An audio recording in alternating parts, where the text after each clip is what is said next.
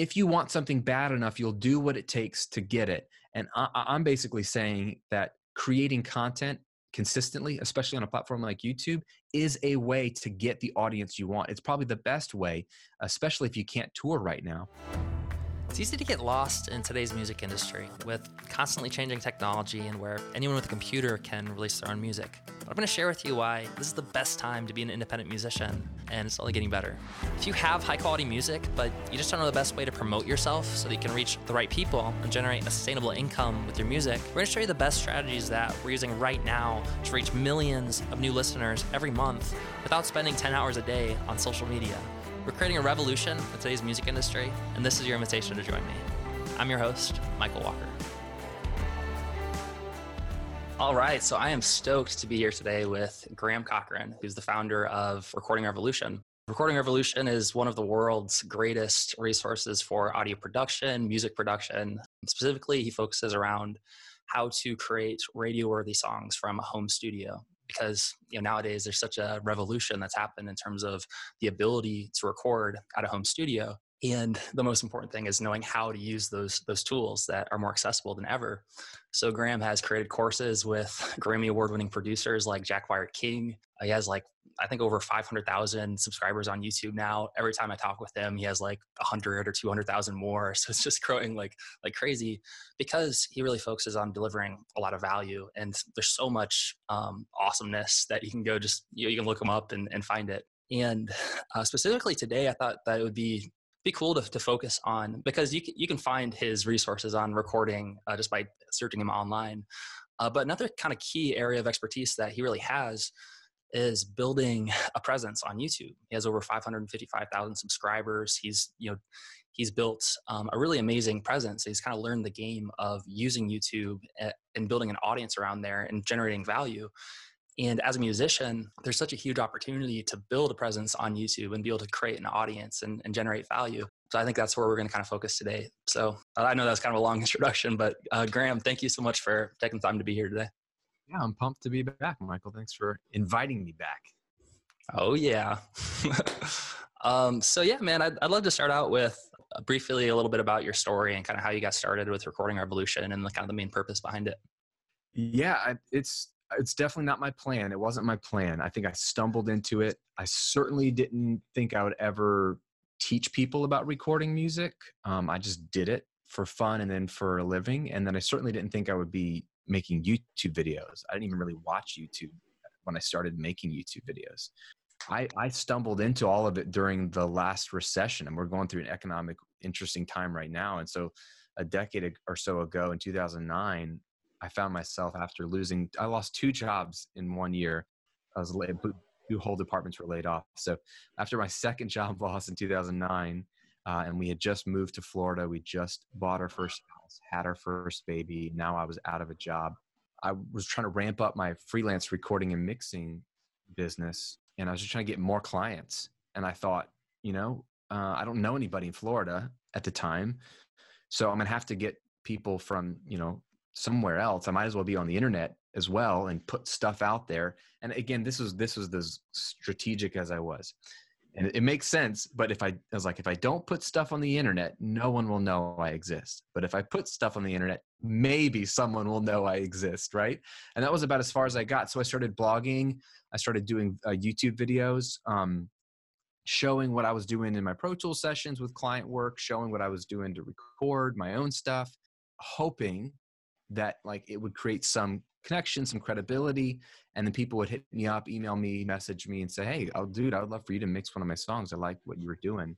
And while I did end up getting some of that, what ended up happening was more and more people were interested in the content I was putting out, and they wanted to know how to do more stuff in their home studio, and they had follow- good follow up questions in the comments after a video, which gave me ideas for other videos. So all that to say, if I had time in between gigs I, I needed to stay busy to feel sane and feel productive and to not feel like a, failed husband and father.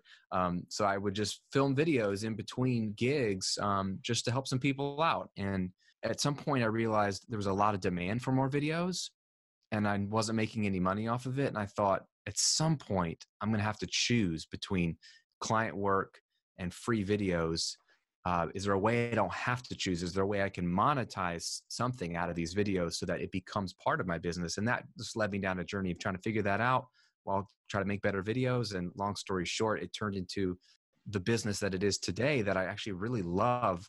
I love the business more than I actually even love mixing and recording music now, which is strange to say because music has been my life, but it's been a crazy, crazy journey. Mm, amazing. You know, one thing that you mentioned that that kind of sticks out is how really for, for you it wasn't something you necessarily planned on in, intentionally early on but it was just documenting what you were already doing anyways and then putting that online kind of seeing what people were getting value out of. You know obviously you work with a lot of musicians or you have you know a large audience of people asking questions and you know on the front line you have a lot of experience with what people are struggling with and what their biggest challenges are what are some of the biggest challenges that you see uh, musicians specifically struggling with when they kind of start getting into this world of trying to become a content creator and starting to build a presence on on like youtube for example? One thing people struggle with in general when you start to tell people you should make youtube videos is depending on how you personally use youtube certain types of videos come to mind right?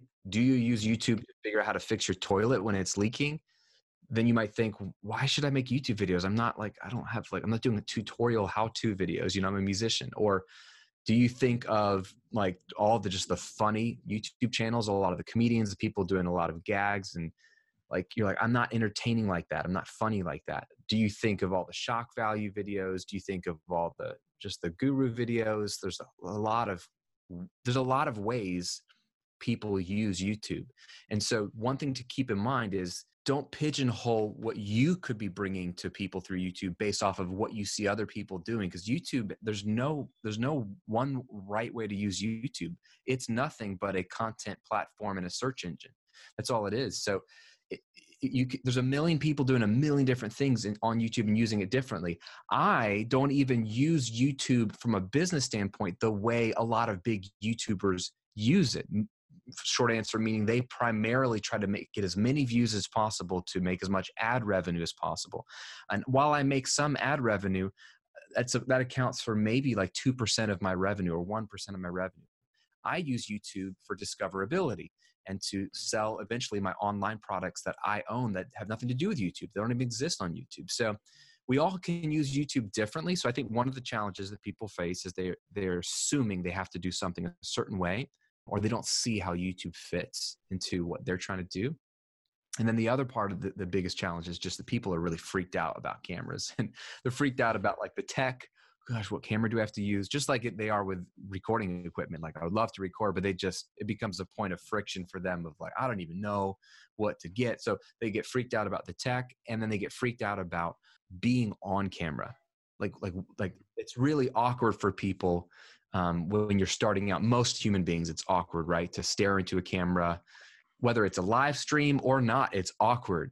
Now i've been staring into a camera and talking to myself in a small room by myself for over 10 years so i'm really used to it and i could do it all day long. But it, if you go back to my youtube channel and if you search on videos and sort by oldest to newest just watch my first few YouTube videos from 2010 and laugh at me and feel better about yourself. Like that, that that's how I started. It was awkward for a variety of reasons, but most of it, not even how bad the video quality looked, just me, I was just awkward on camera. And that's normal. So I think people are afraid of that. But the good news for musicians over other people, because I coach people how to use YouTube for like their business, has nothing to do with music also. The good news for musicians is naturally you're a performer you, you already have a skill set that most people trying to leverage YouTube don't have, which is the ability to perform. You just have to realize that's all you're doing when you're on camera. You're not faking it. That's that's not what I mean by perform, but you are being on, right? When you when you play a show, and like Michael, you know all about when you play shows, you're on. You have to be on. You can't just technically play the music well. You have to just also have that energy because people are there to watch you. And it's the same with a camera. It's like people want to hear what you have to say. Let's say if you're teaching something, but you also have to be on. And most musicians inherently can do that, whereas normal humans don't. So I almost think musicians have a leg up when it comes to being on camera than normal mere mortals.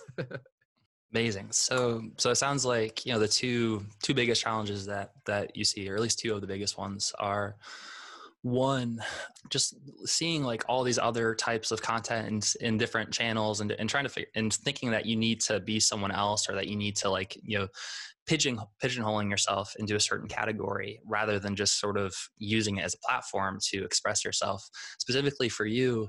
And, and I, this mirrors uh, our experience too with, with Paradise Fears. You know, we had maybe like 17 million YouTube views, and in terms of monetization for us, like very, very, very little actual ad revenue. Sometimes I hear from musicians who like they they think like that their main source of revenue is if they get a lot of views on YouTube, it's just to like the ad revenue is somehow going to be a lot.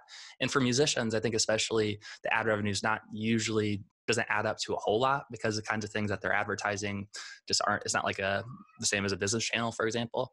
But um, it can it's a super valuable platform in terms of in terms of connecting with people and in terms of exposure in terms of getting in front of new people. And it sounds like what you're saying is that using YouTube as a tool to be able to connect with people, but also to kind of bring them into in different offers, different things that exist outside of YouTube can be a smart way to use it as a business. And uh, and then the other thing that you talked about, and this is something I can relate to, and I, I know a lot of people watching this can relate to is the feeling of feeling awkward when you're like on camera and not wanting to appear really awkward and it's it's challenging because it's it's kind of like there's no real way around it. I guess you can kind of like practice, but you know, there's certain it's like playing an instrument, right? Like when you first pick up the instrument, it doesn't matter how much you think about it or how much you try to plan for it. Like you're gonna have to kind of stumble around and kind of learn how to play it. And it's gonna feel clunky and awkward at first. And the more you do it, the more it starts to feel natural. Eventually you get to a point like you're at now where it's just automatic. You don't even have to think about, you know, playing the song like it just kind of comes out of you. You express yourself and you don't have to be so like self-conscious about it. But the challenge is, is sort of being comfortable with being uncomfortable in the beginning and allowing yourself to, you know, kind of get through those awkward those awkward initial videos. Yeah, that's a great analogy. And no one likes to feel awkward. No one likes to feel oh I'm, I'm embarrassed right like when we're kids we're we're actually more open to like eh, this is awkward but i'll just do it anyway and see if i get good at it. But once you know we grow up a little bit we just want to be good at stuff and i think that's natural. So I, I, think people are like more apt to at least you know when they're talking about discoverability like they're like i'll just i'll just post to social media i'll just take some pictures or i'll, I'll, I'll share some clips on social and and maybe that feels a little safer. Maybe it's like there's a, a barrier where it, full on videos like where you're having to like upload videos seems like too much and it's, it's too awkward. And i just think you know and we're going to talk about it and that's the whole point of this session i guess but i just think youtube is the greatest thing that has happened to anyone on the internet um, in terms of discoverability. That's the key word with youtube is discoverability. Like I like social media as much as the next guy. I'm technically actually in a social media fast right now. I'm taking a year off. So I'm not on Facebook. I'm not on Instagram. I'm not on Twitter. But they're fun. They're fun platforms. But it's so bizarre to me how everybody, musicians, brands, businesses, personalities, anybody, they all want big followings on social media. They think that's that's the new wave of the internet. And while social media has its place, it's a great connecting tool it's a great way to like continue to connect with your current audience but it's not the best discoverability tool. You can get discovered on instagram but how? It's not as like think about youtube. Youtube is a giant search engine. People go there all day long to just look up stuff funny stuff news music anything. They are going there to look for something and it's all keyword driven. Why aren't you there like youtube is where any brand or any musician should be. It's not that you don't do social it's just that they have two very different purposes and youtube is much like google. Youtube is the place to be discovered and then if you want to push them to your instagram or facebook or twitter to like keep up with what you're doing that's great and you can have a different side conversations there.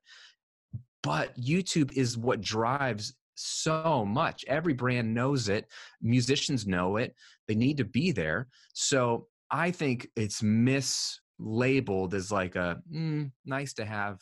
And I think it's the opposite. I think social media is nice to have. YouTube is essential if you want to constantly get discovered by new people. And don't we all want that, especially as musicians? We need fans, we need to be discovered. So I just think it's a critical place to be. And it's worth getting over your fear of being on camera and here's the good thing I think we're over the age of like slick, polished perfect people on on camera. I mean, I think I think the millennial generation, the generation behind it, Gen Z or whatever those are being called, like we've we've grown up with with video and online video, and we're kind of over like the people that look super slick and it's almost too perfect. We almost don't trust those people, which is funny because that's the opposite. Like that's that's what in the 80s and 90s we looked for professionalism and that's what gave us the sense of these people are credible.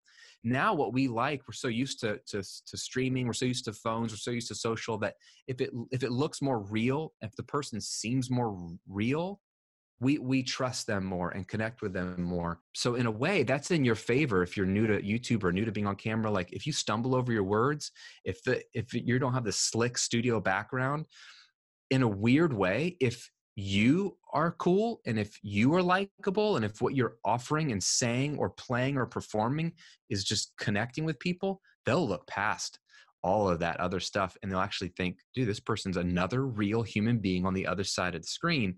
And that's what we're longing for is human connection, especially right now in the middle of this whole coronavirus thing. But we're always longing for human connection. So there's less pressure to be polished or to say it right all the time or to even look perfect there's just a lot more freedom, I think.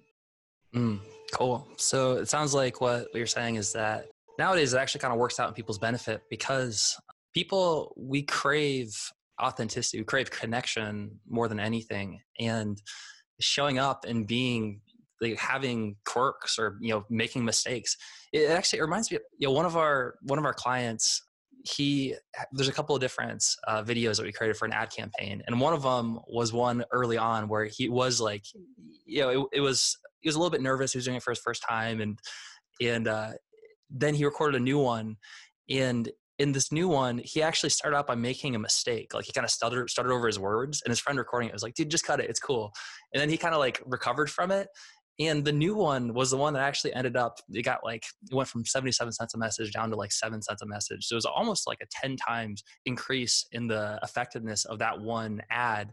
And it was actually more like uh, there was a mistake in the very beginning compared to the other one where there wasn't technically a mistake but it didn't feel as authentic in the first one like it definitely felt more real in the second one so it sounds like what you're saying is that right now it's okay if you're starting out and you're not perfect and people don't necessarily expect you to be perfect. We don't want you to be perfect. We want you to be you and youtube in its finest form is really about you expressing yourself as an artist and starting to build following around who you are and your message.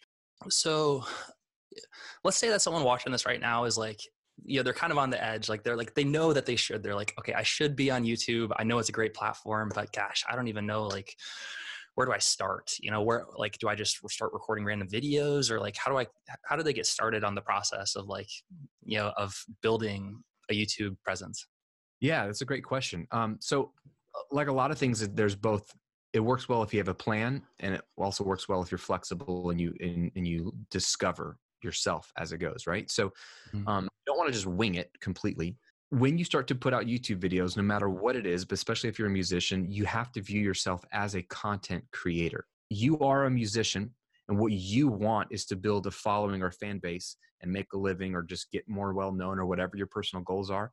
But the method that we're using to get that that you want is to create content aka videos that people consume so that you can create that connection and then once you have that connection and you build that audience you can monetize that audience in a million different ways if that's what you need right and so you are by definition a content creator if you put out a video and so you have to think like a good content creator and a good content creator has a general idea of what type of content their ideal person wants to consume and then a general plan of like I'm going to put out this amount of content this frequently and and hit these types of topics.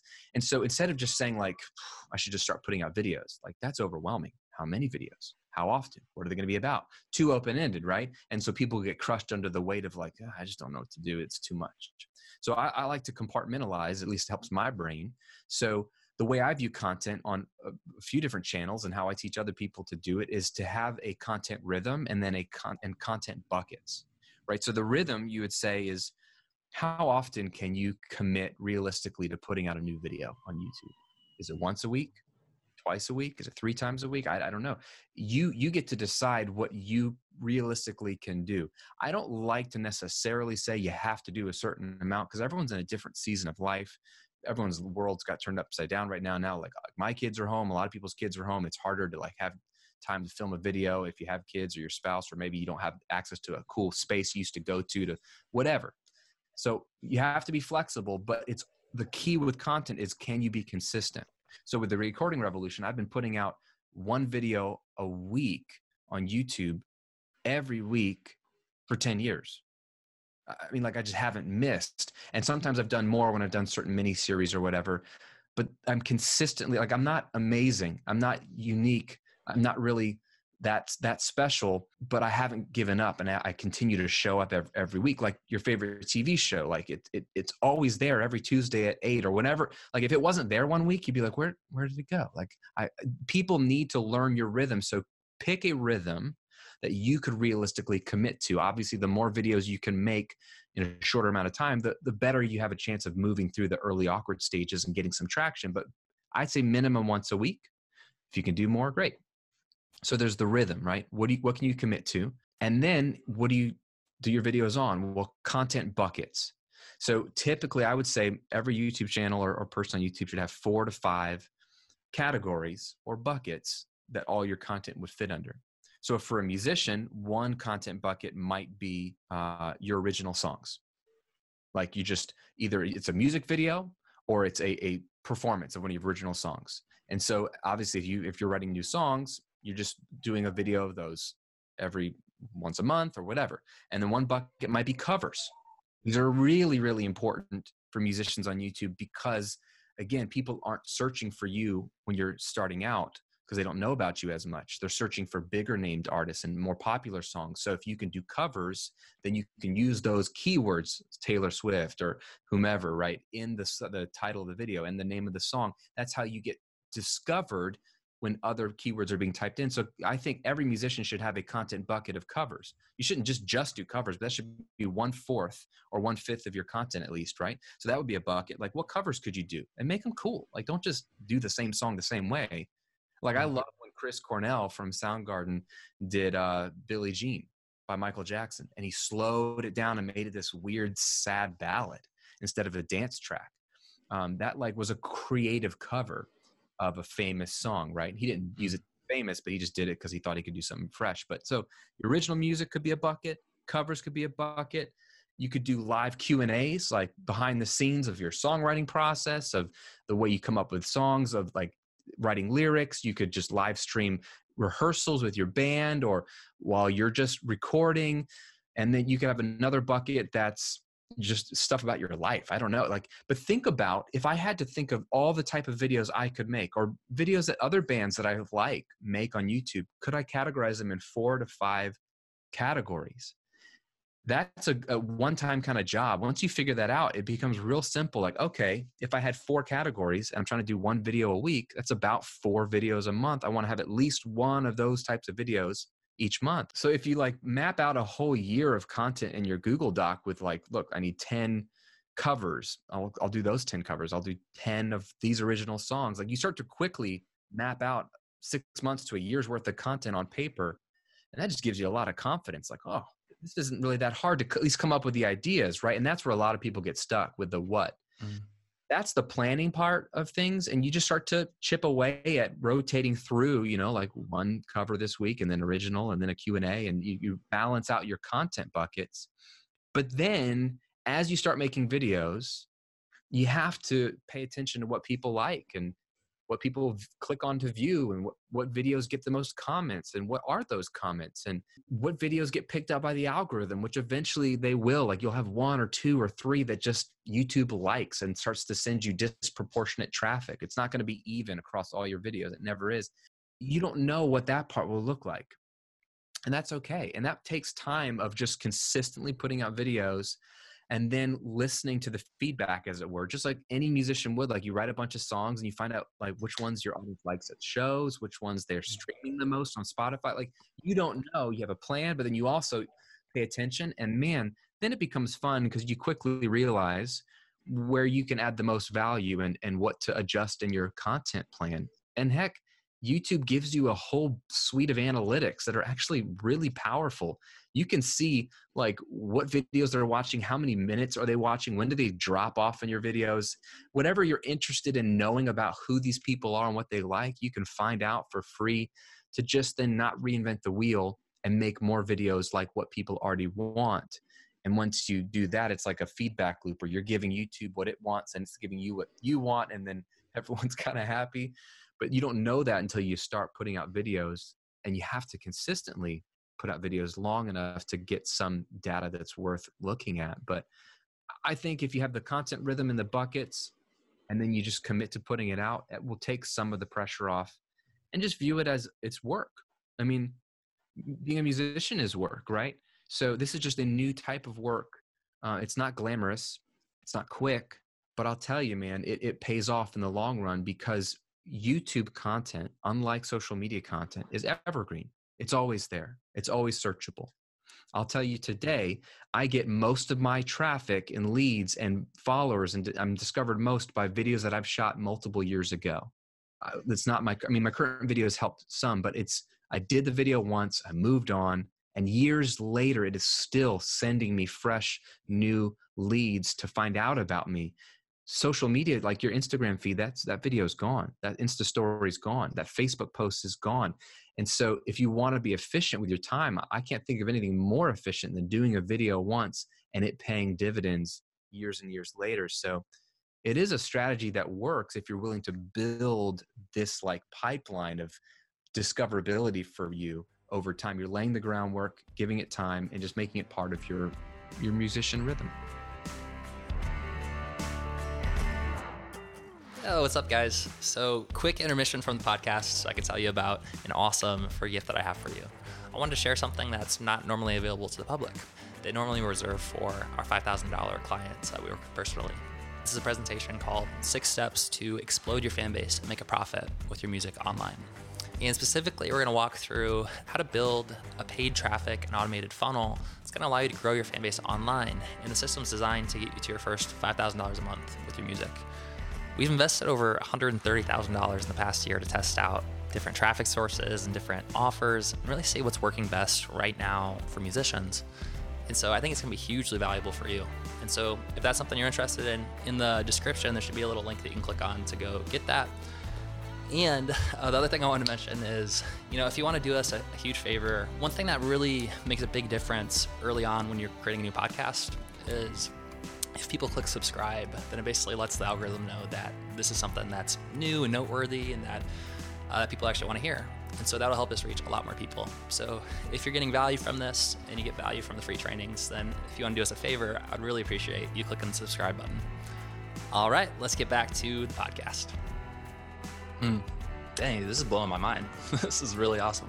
So uh, one thing that comes to mind in terms of what you're describing is that it, it seems like this strategy in particular is, is really kind of like planting the roots you know planting the roots of a tree. And yeah like it takes some time. Like when you start planting a tree and you start nurturing it and watching it grow it's not like the day afterwards you're going to see a bunch of fruit blossoming but it is something that's a really strong foundation. If you keep nurturing it if you keep you know coming back to it and you you, you have feedback based on what's working then eventually it does start to blossom and it starts to pay dividends and the fruits keep coming over and over again years and years later I love the two ideas that you kind of mapped out content content rhythm and uh, content buckets. So just so your recommendation is you're just figuring out what can you commit to at least starting out like what what kind of rhythm can you commit to? Minimum like once a week would be a good target to shoot for of releasing a new video and in terms of actually creating the content for it, a really good place, good place to start is by mapping out, you know, four to five buckets or different categories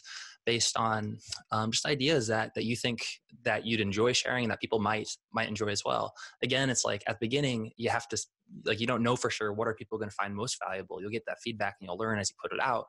Um, a couple of clues might be looking at some of your favorite artists and what kind of things are they are they posting, and then maybe categorizing them into four or five buckets there's one term that you use that that uh, that really kind of clicked. I'm like, this is actually like this is a good like name for a concept. We like made a concept like creative cover because for for my band covers were, were, definitely a huge part of our youtube strategy like one of our one of our covers got 4 million views and it was a great source of of discoverability you know but the, the trick is like you like you mentioned that you, you have to do the covers in a unique way and you don't want to just like it has to have something special to it it has to be creative. It has to be a, a creative cover that kind of takes the original thing and kind of shifts it on its side so that someone listening to it, they kind of get this this buzz of like, oh, it's familiar, but it's also unique. It's like, oh, like cool. Like that kind of shifted shifted things a bit. One example of video that that reminds me of is uh, Disturbed did a cover of uh, Sound of Silence and you know disturbed is like a, like a pretty hardcore like you know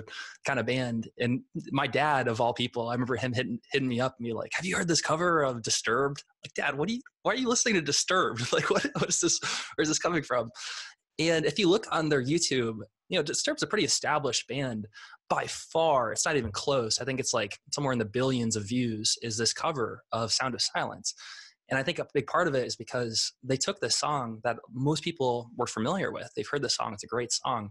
And they really made it their own and they made it, it was a creative cover and it was very cinematic and the way that they, they did it was really cool. So this idea of one of those buckets being creative covers seems like a really like that's like a golden nugget is like figuring out what are some creative ideas or creative takes you can do on other covers that are well known even like songs that, going to billboard and seeing what's charting right now and kind of doing creative covers based on that seems like a really smart strategy in terms of you know capitalizing on the amount of traffic that those new songs are getting right off the bat so those buckets that you talked about so like just uh, it was just off like the top of your head too but these are really good I, I, felt like like the creative covers original songs could be like like a lyric video could be a music video but just like original music. Maybe even like a live performance could be one of the one of the buckets. Live streams behind the scenes videos just kind of sharing your process of recording the song sharing behind the scenes of what inspired the song. Seems like a really great bucket so we talked a little bit about like the fear and kind of the idea of um, being shy and like starting out and how that kind of holds a lot of people back. Are there any other challenges that kind of come up that are like obstacles that get in the way of people staying consistent, just like putting it out or? Well, I mean, everything is going to get in the way. I feel like, you know, most YouTube channels, just like most blogs, just like most bands, like they start with a bright flame and then they just die out, right? Like most people aren't consistent. And it could be because life got in the way and it's legitimately they had to stop you know? It could be that they didn't enjoy it anymore. That's fine. But for it to work like it has to be consistent. Uh, even like even the recording revolution as, as a, a resource for musicians to record their music. I mean i was certainly not the first um, there's certainly more now but some of the people that were really established when i was starting out had big followings that they were had brand recognition that um, people trusted and they did really well i don't know where they are anymore. And if they don't want to do it anymore that's that's one thing but i think a lot of people thought i could build some stuff. Let's say you do a cover like disturbed did and it blows up and you're like great i've got all these views now i can chill. That that's the kind of stuff that leads to channels dying out is that you have to consistently show up. Um, so i think life is just going to get in the way. So that's why i'm more interested in in you thinking through your real life, your real commitments, the other things that you do for both your music and your life, and saying, what can I actually commit to? It has to be a sacrifice. You have to sacrifice something. Maybe go off social media, maybe watch less Tiger King on Netflix. I don't know, but like give up. but realistically, how much can you can you do?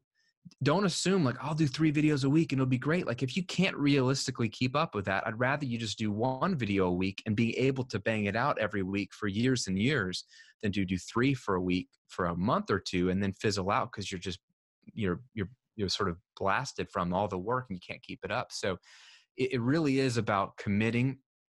It's about discipline. And I, I wish there was a better answer than discipline, but like if you want anything in life, you have to take action and be disciplined about it. Like if you want to, you know, lose weight, like you can't just wish. Uh, like you have to take actions consistently for a long time, right? We know this.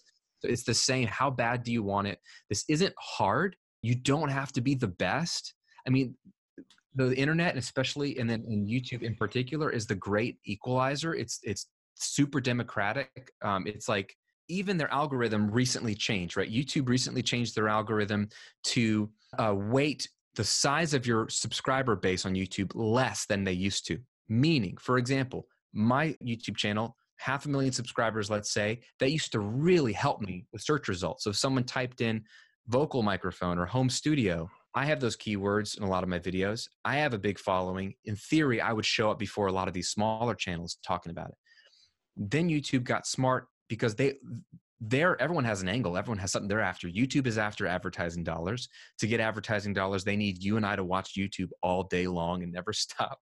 So to keep watching all day long they have to keep delivering up the most relevant content when we type up something. So we're, we're pleased with what shows up in the search result is like yes that's what i was looking for which means they're going to favor videos that people tend to click on and watch longer after they've clicked on it meaning that kind of confirms that it's what they wanted and videos that get lots of engagement, which means people are really in, in liking it. So that doesn't mean it's it's going to hurt me, but what it means is it's going to help the new YouTube channel that has hardly any subscribers as long as people tend to like their videos, watch them for a long period of time, engage with them. So it's sort of removed the old guard of like, well, he's been around for 10 years. He's got more subscribers than I do. That's not as helpful as it used to be. I, I'm seeing fewer and fewer views and I'm seeing newer channels with a lot of views, even though they don't have hardly any subscribers in my space. So it forces me to keep making better content, which is what it should be. It's good for the end user, but it really benefits a new YouTube channel. Even though no one knows who you are, you have a better fighting chance than you did a decade ago when I started YouTube because the algorithm favors you as long as you find out what people are liking and you make more of it then uh, that really should help you out. Mm, cool. So um, to kind of recap it sounds like especially recently they just made a new update to algorithm and what they care about the most is just relevancy. Like they want to make sure that people are seeing what's relevant to them and that they're watching as long as possible because that's how youtube makes their money is they, they deliver value they deliver attention. And um, you know one thing i want to kind of dip back into because it really is i feel like it's not necessarily the sexiest thing and but it's at the core and it really is kind of what drives success is like the discipline and the actually just showing up and doing the work. Like so much like we know a lot of us know what we you know, should be doing but for whatever reason we're not we're not doing it.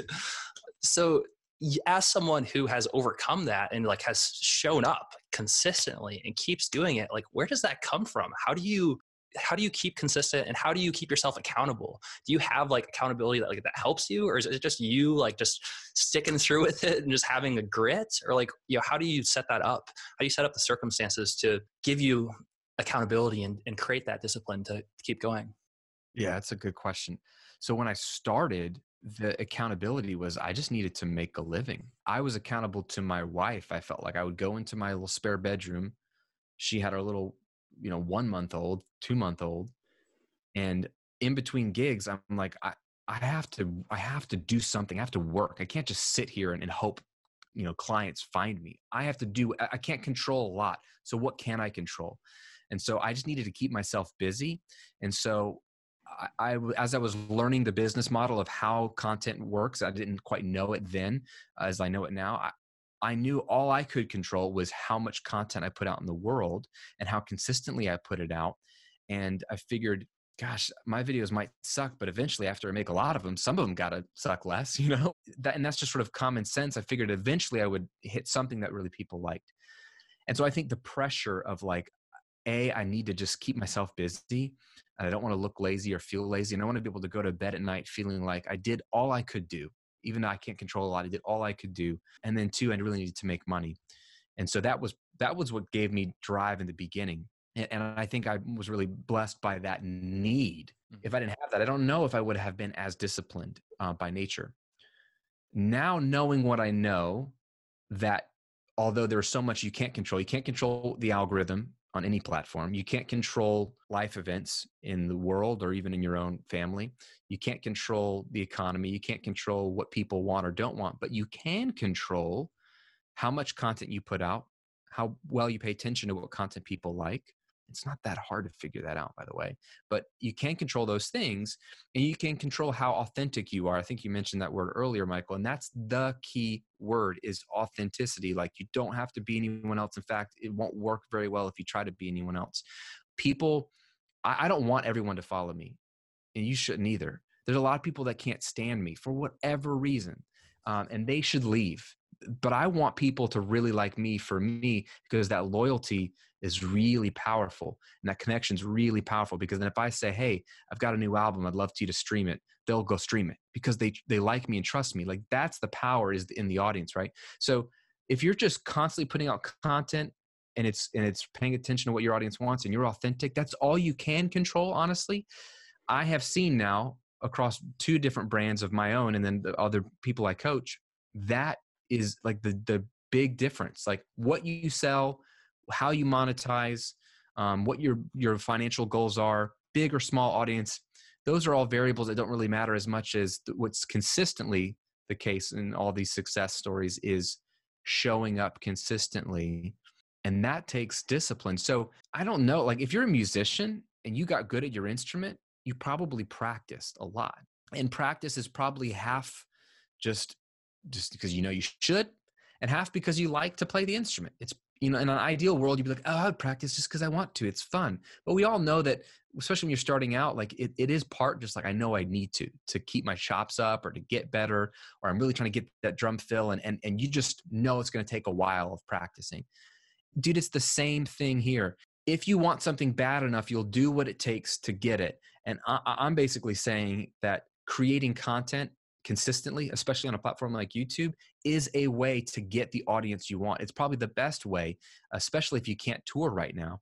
And so I would say, like, how bad do you want it? And how much are you willing to sacrifice for it? You don't have to give it everything. I'm not saying you have to. I'm not. I'm not Grant Cardone. I'm not saying 10x everything in your life. Like that's not realistic. That's not the way my life I want it to look. Um, but I will say, what can I give it?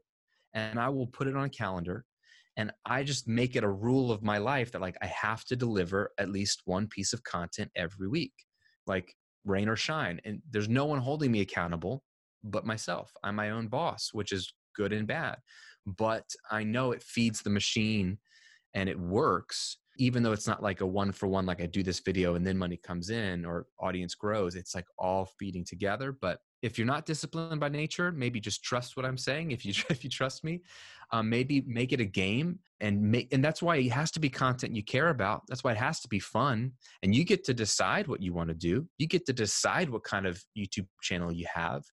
Some musicians don't do a ton of like serious performances they, they most of their youtube stuff is like funny behind the scenes and if that's what people like that's cool but do what you like to do and can do consistently it will pay off but treat it like anything else you do in your strategy for like writing songs or recording like whatever you take seriously you probably will block out time for. I know all musicians are like i know we're flighty but like i'll, I'll take recording my album seriously because i want to sound good so are we doing drums today? Are we doing vocals today? It's the same thing but you have to believe that this content stuff works enough to like be like yeah it's gonna be part of my weekly rhythm. Mm. Beautiful. So it sounds like what you're saying is that in your case, you know, especially early on, the discipline and the commitment came from a need and like it came from needing to you know provide for your one month old and your family and needing to to do something and i can definitely relate with that as well because that yeah i think that's a very strong need for a lot of people is like needing to provide for for their families and ultimately, like your discipline, your ability to do things is related to your level of need that is either created for you because of circumstances or you find a way to to manufacture your own accountability your own need. One, one of my uh, one of my mentors uh, eben pagan talks about making things inevitable making success inevitable and basic like this is kind of extreme but it's one way that you could manufacture the need or manufacture accountability um, if you need to to drive it is uh, actually writing a check for like a thousand dollars and sending it to a friend and saying like every week i'm going to record a new video i'm going to release it. If i don't release a new video by this date then i don't i want you to cash the check no matter what. You know making it whatever whatever it's is enough for you to make it like okay it's more painful to have to pay a thousand dollars than to not create the video. Because there's going to be things that come up where life is going to get in the way and and then you have to be kind of weighing the decision like okay is it worth a thousand dollars like to, to not do it this week? Even if i just get something up rough and raw um, so maybe that's the way you could kind of manufacture it. But ultimately it's not really a, like the one the people who are the most successful the musicians who really make it like a lot of times you see them they have so much drive and so much uh, perseverance and they've needed to because they've gotten rejected over and over and over again. And yeah that is kind of like thinking about where that comes from in some cases i think it is like you know, needing to provide for a family. In some cases it comes from this deep need as an artist to express you know who you are. But ultimately setting up the circumstances in your life so that what you want to have happen happens automatically. Maybe having a coach, having someone who's going to hold you accountable um, could be really helpful. But ultimately, you just got to find a way to, to make it happen and to commit to something that realistically you can do, to believe in it, and to believe in it when even in the beginning when you just planted the seed and there's not you know a beautiful forest or beautiful fruits blossoming yet but having faith and believing like you know if i keep nurturing this it's going to grow. And to do that sometimes you need to to listen to someone like graham and be like okay this is someone who's walked the walk and i can see the i can see the tree. I can he's telling me how to plant it. Sometimes you know it takes taking a leap of faith and really believing in something. But then yeah believing in it in yourself and being willing to stick with it and having belief, like belief in yourself even when people around you maybe they don't they don't support you or they don't believe in you that can be a really tough one. But it sounds like that's really kind of at the crux of a lot of this is having that belief having the discipline setting things up so that you do the hard work even when sometimes you don't necessarily feel like it. No you, you said it perfectly. I love those practical examples. And and just you know kind of a, a thought here is it's easy to say oh, I wish I had like a million people following me on YouTube and watching my videos. Well, uh, short of a few people that just got lucky, and, and I even have a friend that like posted a random video and it just got lucky, went viral. Like that doesn't happen as often as people think it does. The people that have a lot of followers or a lot of views on any of these platforms, when you wanted what they had, they were years before you, like working towards it, you know? Um, um, and it takes time. It does take time. So these people are relentless. They, they do have drive. Now, I don't have the same drive as others. They, there's people that have much bigger goals and ambitions than I do. I don't think I'm the most ambitious person, but I have seen the power of consistency and you can't you can't in one breath wish you had a big following and wish people knew about you in the same breath be like but I, am not going to do this. I'm not going to put out videos every week. Like you, you you can't do that. Like it's not fair to yourself. Like you can't have one without the other. It doesn't it's no magic to any of this. But there, the great thing is if this were the 1990s this would be so much harder so much harder like t- to distribute your own music to have a, a fan base like to directly connect with people millions of people all over the world it, that would be so hard. You'd need a label. You'd need so many other middlemen that you'd have to pay or get paid somehow to do it for you. You are so lucky that you have a tool that is free like youtube where you can instantly be where everyone else is where they're typing up stuff where you can be discovered. And it's not that hard but it's not magic. It's just you've got the tools and just make a decision to like either either want it bad enough to do what it takes and, and it doesn't take much or be okay with the fact that you're not getting discovered. Like you just can't you can't have both if that's what I'm, if that's what i'm getting at. That's awesome Graham, dude, thank you so much for for taking the time to come on here. I personally feel really inspired from this. I know we talked a little bit before we started the interview about uh, modern musician as a business. You know, most of our uh, business right now is kind of driven from Facebook and Instagram ads and traffic, and it's a great tool and a great resource. But one thing that we've been talking about for a while is building a YouTube presence, starting to, to create more videos. So I'm personally going to take a lot of this to heart and um, and do this for modern musician and you know for for music for music projects too. So uh, i really appreciate you you know taking the time to show up to things like this and share your experience because yeah it is important to have someone that you see that you know has has grown a wonderful tree uh, full of fruits and, and to have someone be able to guide people it's an amazing service. So I really appreciate you taking the time to to be here. Dude thanks for having me Cool. So, uh, last question is, you know, for anyone right now that they want to learn more about Recording Revolution or they want to connect more with you, where do you recommend that they they go check you out? Yeah, if you want to check out more of the the home studio stuff, like the technical stuff, music production, how to make it sound good, even on a budget, then recordingrevolution.com or Recording Revolution inside of YouTube. There's just a ton of content there, whether you need gear recommendations or just you don't understand how to use all the plugins and stuff that comes in your software. That's pretty much the go-to place for all that kind of stuff. And then if if like the the content side of things and like the monetizing and audience side of things is really interesting to you, I have a whole other platform under my name, grahamcochrane.com, or on YouTube, including a podcast there as well, where I'm breaking down sort of like all of that stuff, sort of brand building online.